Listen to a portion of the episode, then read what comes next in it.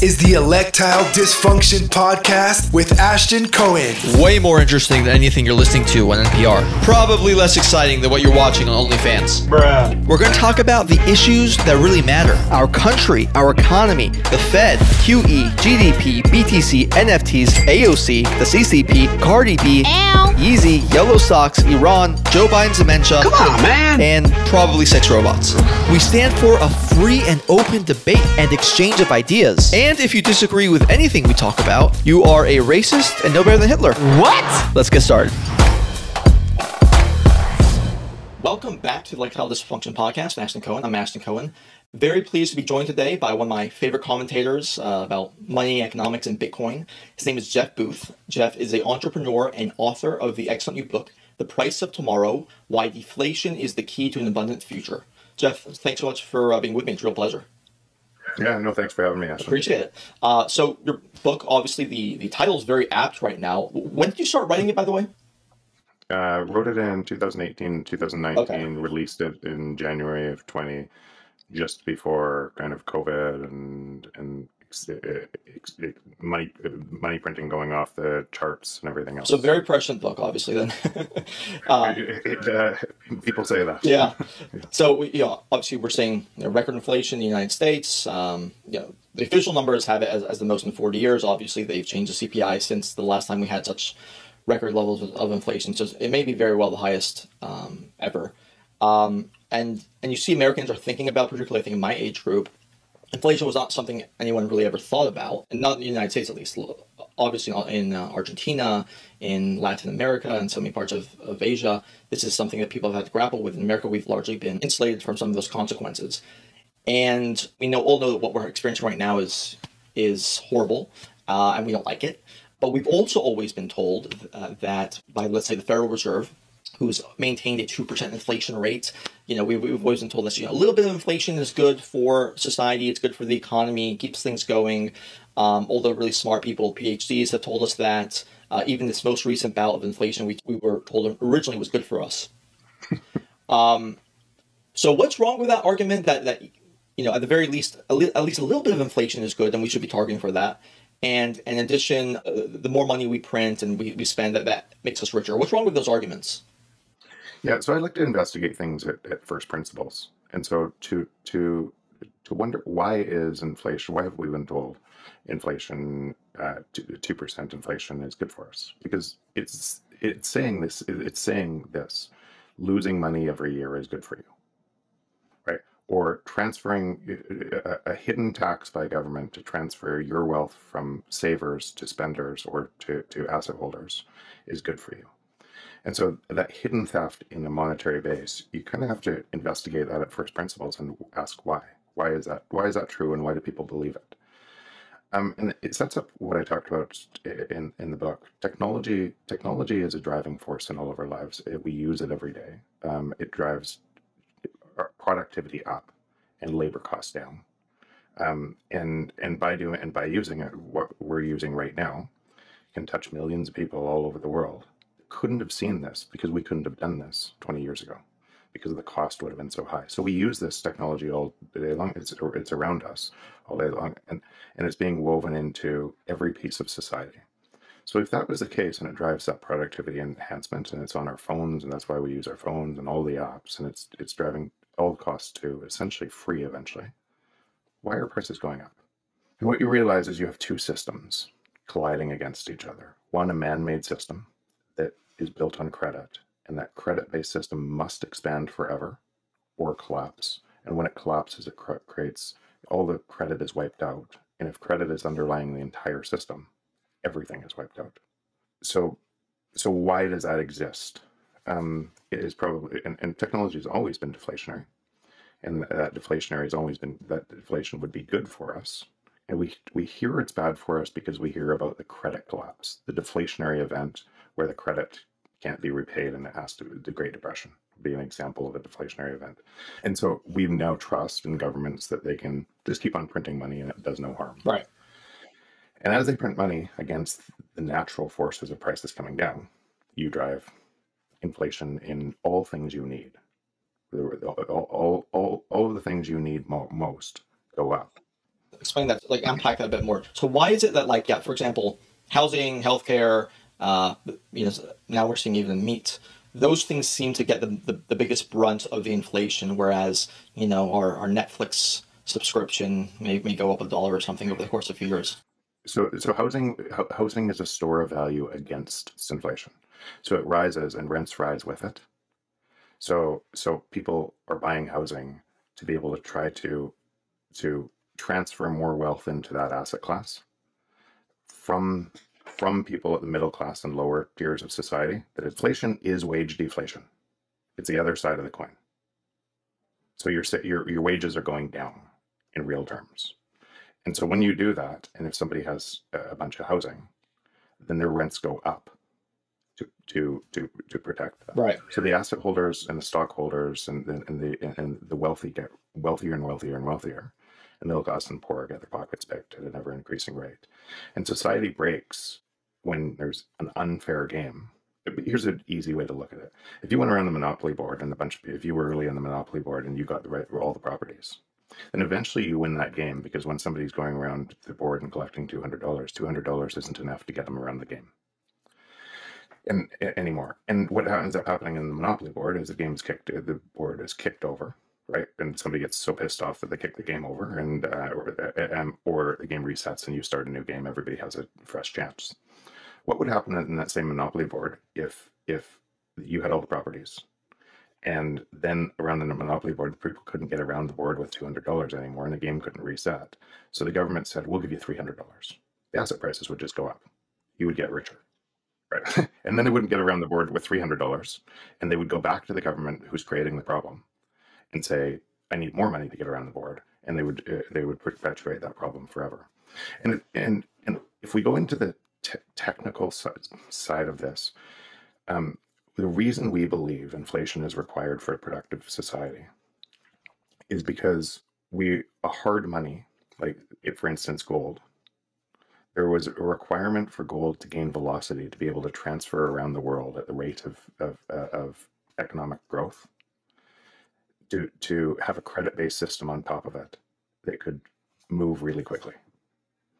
And so what ended up happening through tons of cycles through through history is gold would become a smaller and smaller part of the reserves. Um, and you'd build a bigger and bigger, bigger credit bubble on top of it. And then eventually you'd remove gold and you would just have a fiat currency.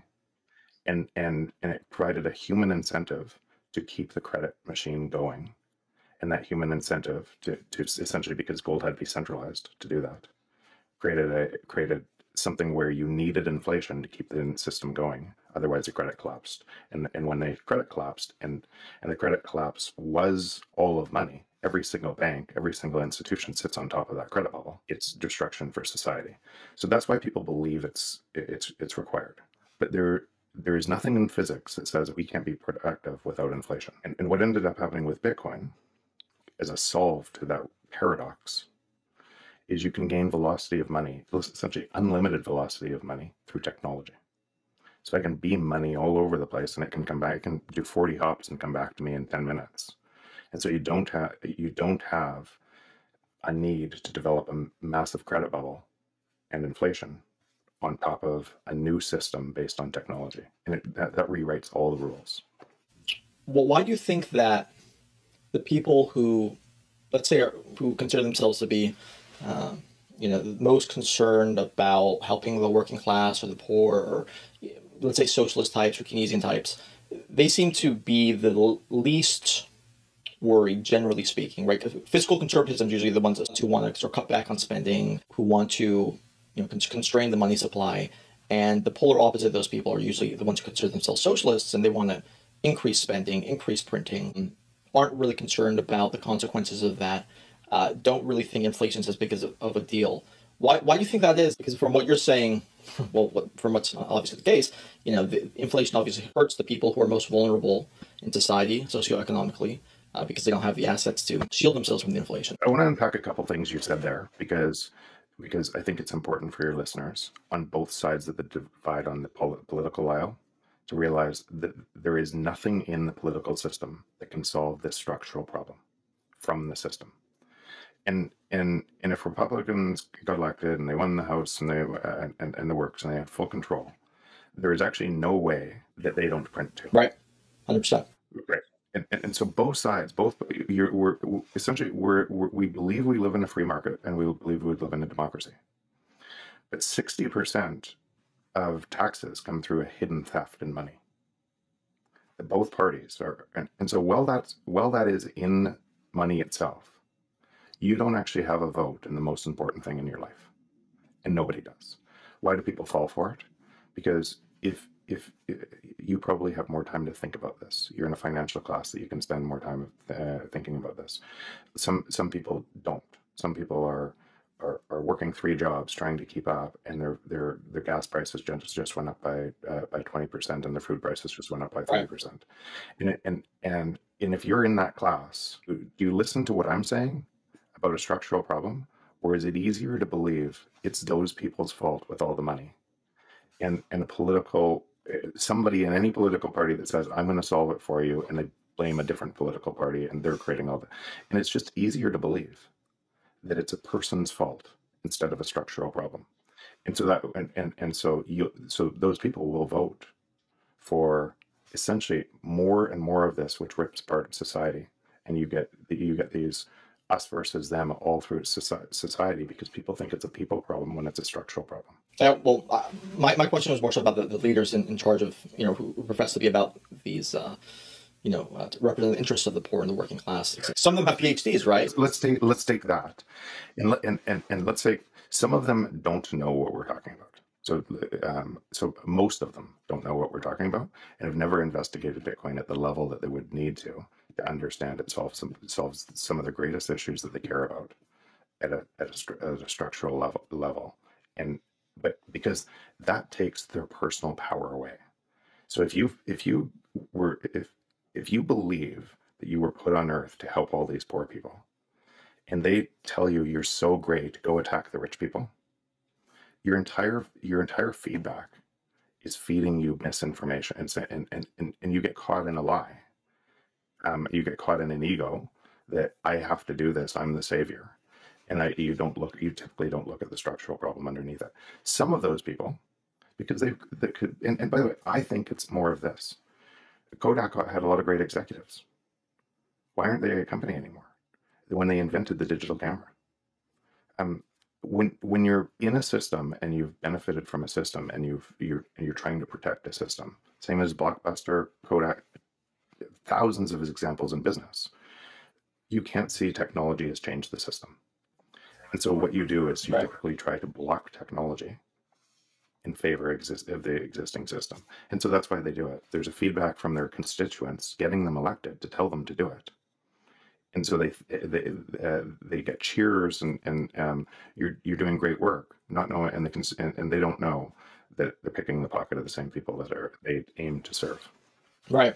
Yeah. No. I mean, it's it's funny because we talk a lot about structural issues today, uh, structural racism and structural this, structural that. But uh, you know, this this is one of the biggest structures, structural issues of all. Ashton, that that point you just made, and I've said this on many podcasts, but all money is is information. People don't actually want more money; they want more of what they think the money will buy them. And so, with, if you manipulate that information as a byproduct, you must have misinformation everywhere in society.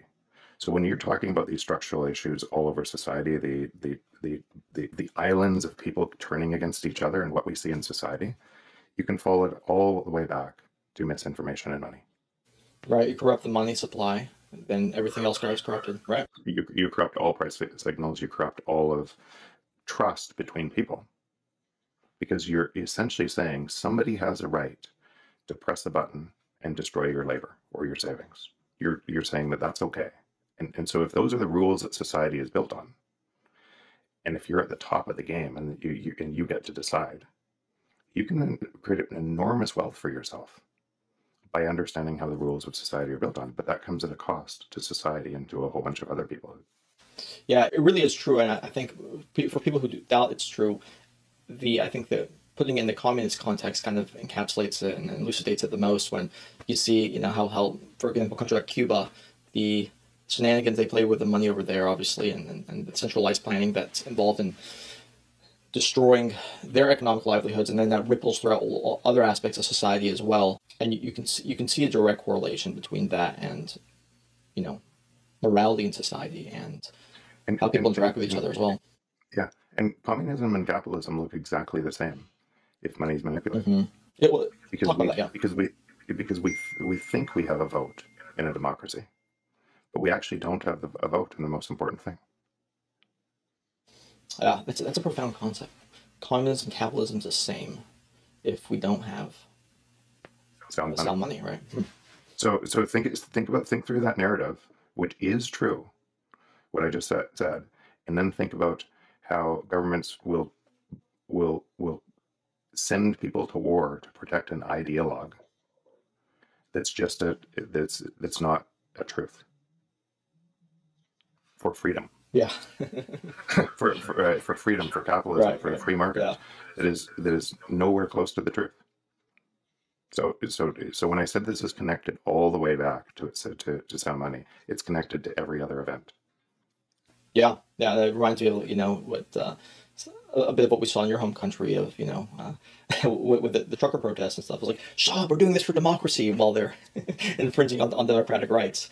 You, you, you saw the same thing, right? It's always in, in the name of this ethereal virtue. Yeah, and you know from you know from my book, uh, uh, Ashton, because what, what I- why I wrote the book is because I could see this happening. I could see this happening at a rate that was increasing because technology is moving faster and faster. So you had to, if you predicted what had to happen with mon- monetary easing to to offset that technology giving us abundance or broad-based abundance, you realized you had to capture more and more of the economic value in the state by printing money and transferring wealth from the middle class and poor to the rich. And and as it, it so it had to be exponential it had to as one path was because there were competing forces as one path was driving trying to drive prices down. If prices fell then the entire ca- credit uh, cascade would collapse everything. So from the system you couldn't fix it so i realized that if you follow that trend you could you could forecast the exponential amount of money printing that had to come and all of the next order events that would come from that money printing. You could see it really clearly what would ha- what would happen. And that's why uh, and i think that's why that's why it became a bestseller. That's why it's traveled all over the world because for people that have read it and under, understand what's happening they're they're living in a different environment they're actually and, and what happens is bitcoin provides a transmission mechanism from one system to another because the system can't save itself and so so the people that understand what i just said are seeing hope, abundance, better future. In, in Bitcoin terms, the prices of everything fall every year. Before we get to the Bitcoin thing, because obviously I, I agree with that point, but you know, com- coming from somebody who follows politics, I, I think it's going to be a messy road between the consequences of of our system and then trying to then gravitate towards Bitcoin as as the lifeline. So to talk about that for a bit, let, let's let's assume that in in the Western societies and and many of the other societies, they don't figure out that Bitcoin can solve some of these problems, right? So so this cycle continues. Um, how, how, how does that how does that play out if, if we continue in the current trajectory? I want to be uh, I want to be careful here because this is going to sound uh, alarmist, um, and it's more more thinking in first principles. I think uh, I think if we continue on this path and Bitcoin doesn't succeed, now um, or, and even along that path at some point, there's a very real uh, risk that we destroy ourselves. We've never had we've never had the technology and nuclear weapons and, and type of technology that we have today to start a war that can't stop.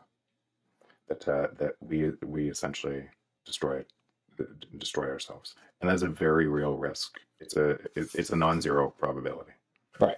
um, and that probability is is actually getting higher as you back people into corners, and they have to advance um, weapons to be a counter deterrent to uh, to um, to what's happening, all from the destruction of money. So the economic situation gets worse.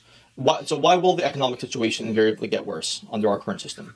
because the calculus of economic value comes from the division of labor all over the world and, the, and so two things two, two things inside uh, so if you have division of labor all over the world so i can be an entrepreneur you can be a dentist somebody else can be a metal worker all the, we used to have to be in a small tribe where we would do everything as we expanded out and did trade all around the world, it required trust. And that trust of a currency is at the fabric of all of those divisional labors. So that's how that's one thing. And so when you remove that trust, whether it's a one country saying, um, your money is no good here, but that other country like Russia um, is a huge producer of oil and natural gas and energy, Right. then how do you, you're you're you're you can't cut them off from the society and and take their energy. Um, and all of this is a trade. It's just a trade, and it's based on trust all over the world. And so, if you break that trust all over the world, then then and you have to keep breaking that trust over the uh, world from the structure. Then what ends up happening is politicians to enable that have to create a different narrative. It's that it's those bad people that we're going to invade to be able to bring freedom. It's all of those people. And so when we we we fall into that trap where people in despair fall into that trap and we believe those narratives. They're simple narratives to, to, to believe. It's easier to believe a person problem or a country problem than it is. We don't look at the negative externality. Here's a negative externality. It's a really simple uh, neg- uh, negative externality of the US dominance of global currency. US can print energy for free. Every other country has to pay for energy. To be able to do that, they needed a war machine to be able to protect shipping lanes, to be able to go to Saudi Arabia and say, here's the oil, here's how we're going to price energy in US dollars. And everybody has to play on this SWIFT system globally. And if you don't want to play on the system, we're going to exclude you from financial cooperation of the world. Venezuela, Iran. And, and so as you do that, you develop more and more adversaries. And even your partners in that deal start to realize as China gets stronger, they start to trade allegiances and and go to to where they can make the most short-term money. And and, and again it's all based on trust at the bottom of this. So so that that system can't be fixed from the system. Um, the, the, the, that system typically requires a world war to fix the system.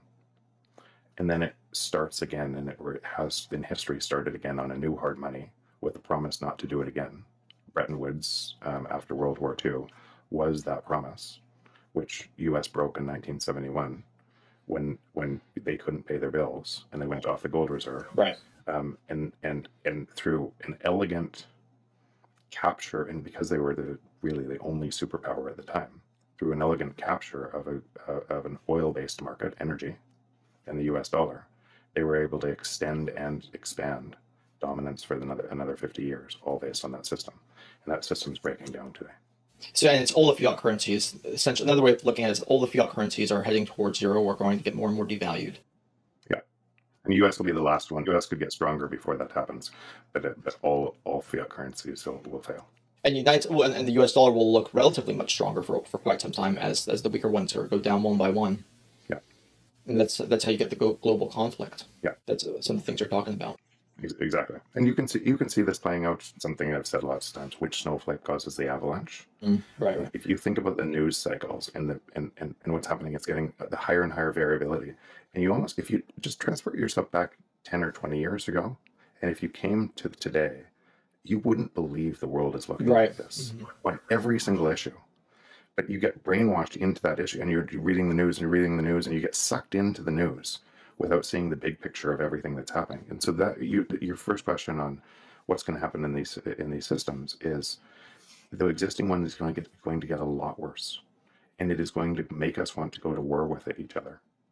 Um, and, and and a lot of us will buy into that narrative, and and and hopefully, enough people understand Bitcoin, um, and start to object from that narrative, and start to build a path to to truth, hope, abundance.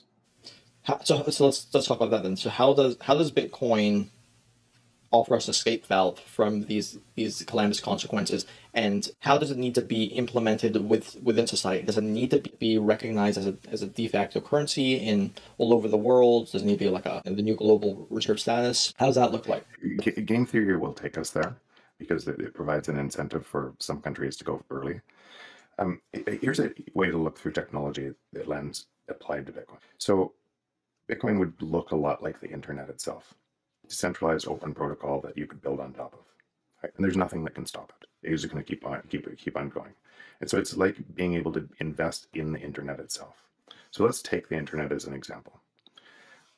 If you wind yourself back 30 years, was it all the big companies at the time that understood the internet?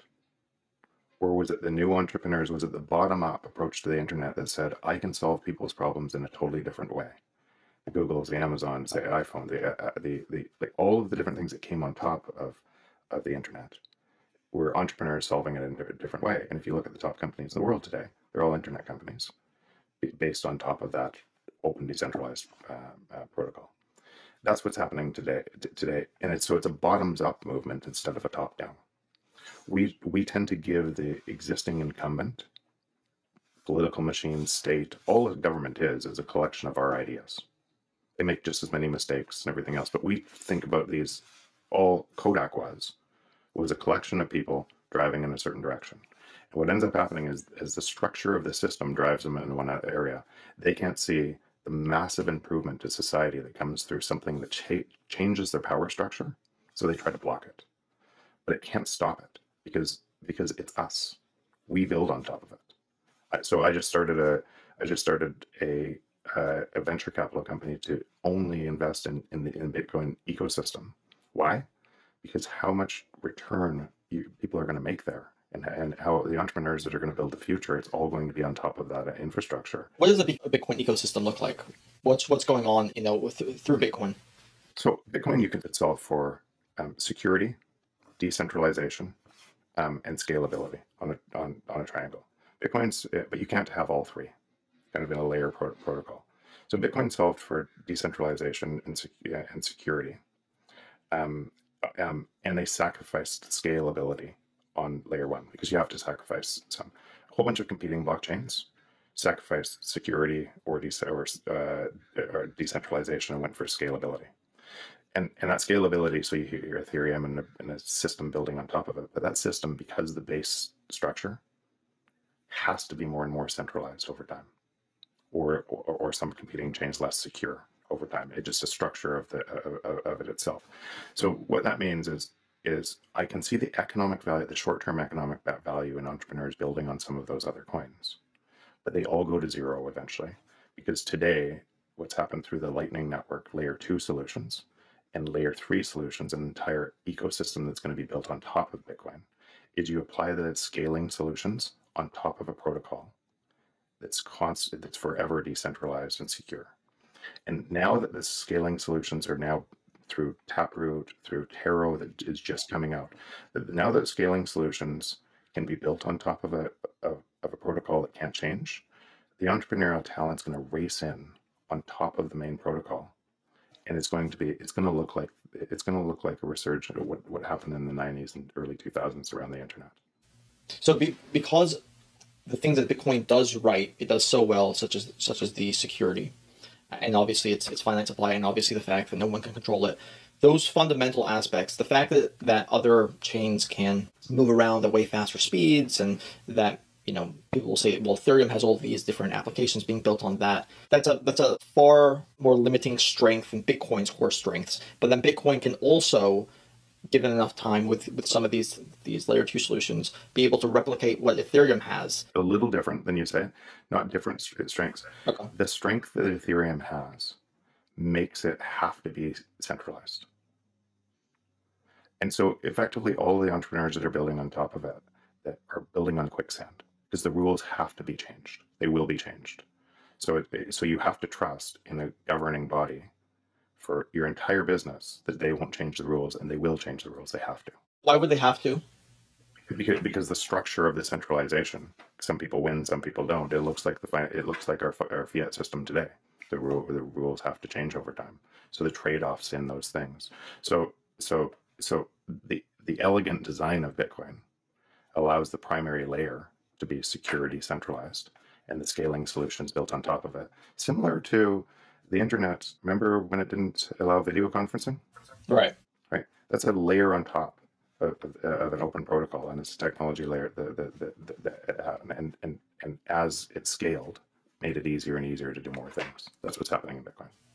And you think that the way it will play itself out in terms of being able to offer a solution for large amounts of people is is essentially by an organic movement, more and more people joining it, more and more companies maybe having more reserves in it, and then eventually it'll it'll sort of achieve a de facto uh, monetary status. Doesn't really, you know, and the government will follow suit afterwards. So if you think about how fast Lightning is scaling as a peer-to-peer money right now, and remember five years ago you couldn't. People talk about Bitcoin only as as an asset and not as money. Think about how many people are using it in El Salvador. I was just there as money.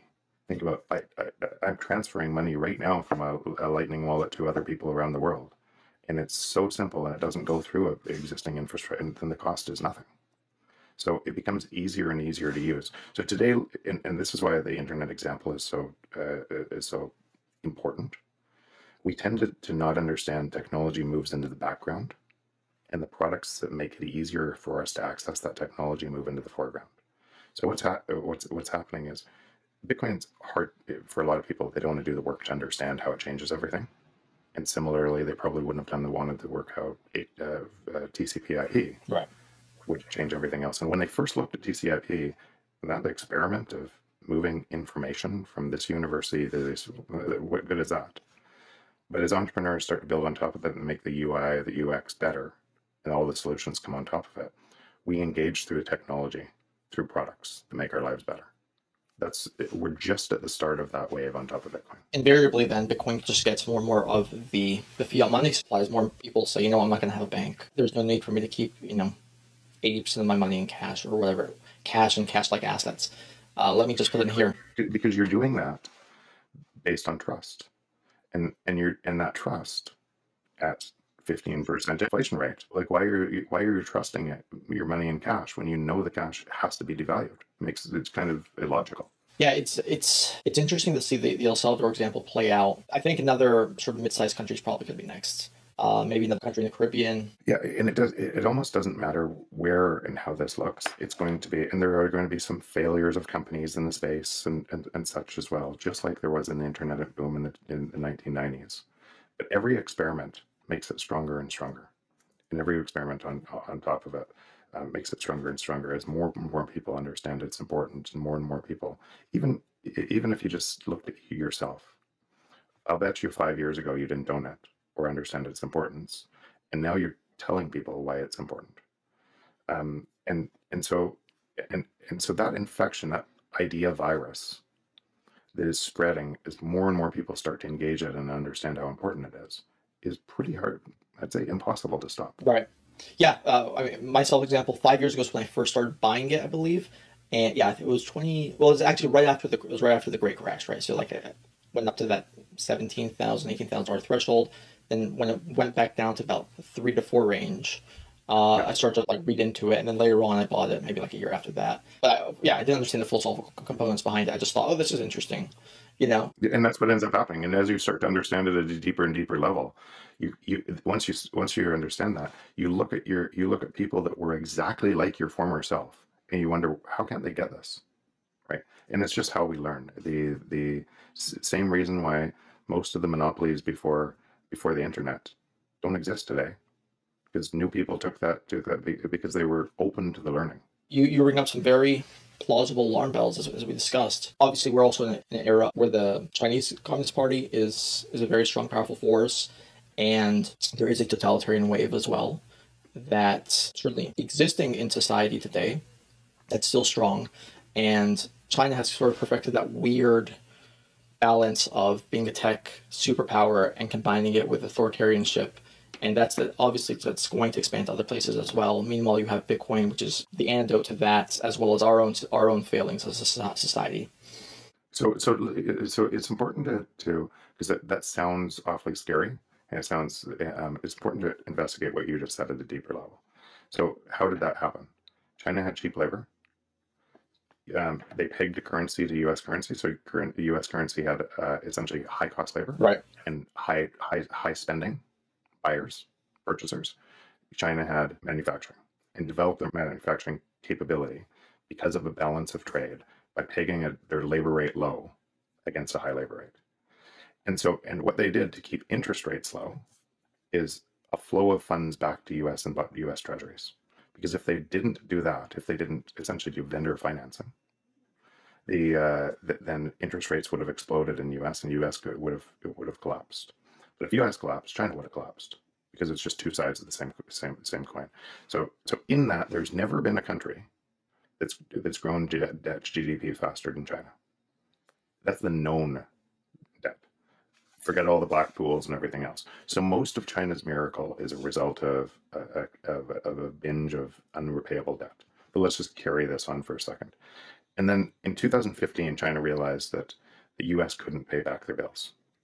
They wouldn't pay back their bills. So they stopped buying treasuries and they started investing in Belt and Road, other countries, uh, rare earth minerals, things needed for the technology exposure because they wanted to protect their their money. So they used the US's currency against the US by continuing to peg their labor rate low and hollowing out the US to build their uh, their dominant dom- dominance.